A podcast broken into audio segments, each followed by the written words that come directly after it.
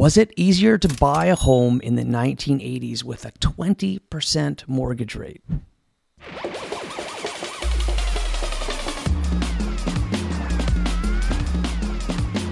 Own your life. In this episode, we're going to dive into something that I've wanted to run numbers on for quite some time. Was it actually more affordable to buy real estate in Vancouver with a 20% fixed mortgage rate? Let's figure that out. While growing up, I lost count of the number of times I recall my parents bitching about how tough it was during this time. But was it really that bad? I'm Jessi Johnson, guiding you with over 18 years' experience as a mortgage broker and realtor. Houses back in the 1980s were as cheap to purchase as the price of property transfer tax on some transactions today. The data is scattered, but from what I can see, the average Vancouver home in the mid 1980s was about 160,000. Although some data shows significantly lower numbers. Today, that number sits at $2,500,000, which is 15 times higher. Now, have income levels risen 15 times? F- no. The average Vancouverite income in 1982, from what I could find, was about $30,000. It's a little bit higher in Vancouver. Today, the average Vancouverite income is about 69,000. So, in the last 40 years, it's doubled and changed, not increased 15 times like the price of a house. Sure, average income levels in the 1980s were lower than today, but it's crucial to consider the rate of income growth relative to the home price growth and inflation. While nominal incomes are higher today, the key factor is the income to house price ratio, which has deteriorated, making home ownership less affordable today. Now, let's run some numbers here. $160,000 home value with a 20% down payment is a mortgage of $128,000.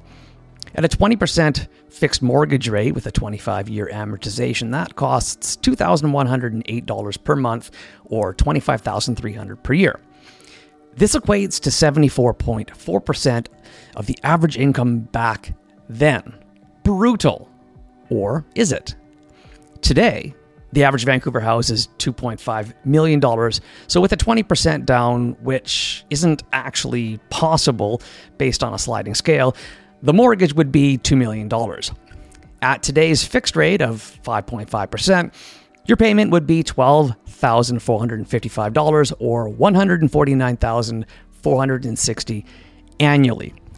That is approximately 215% of your income in 2024. Sure, I'm using the average income and not the average household income, but it doesn't make as much of a difference as you would think. Sign me up for 20% mortgage rates with 1980 home prices all day long. While I have your attention, please like this video and help me with the algorithm and don't forget to subscribe to this channel.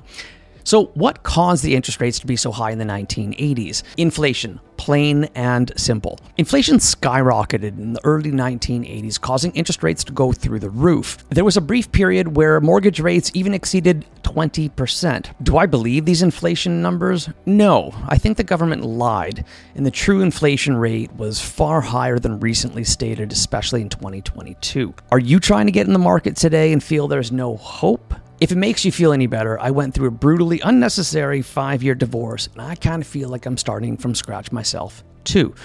It is definitely possible to get in the market before the next big real estate boom. What would I do? If I was starting from scratch, I would buy an older property that needs a renovation or a long term completion pre sale. If you enjoyed this video, you will probably like this one too.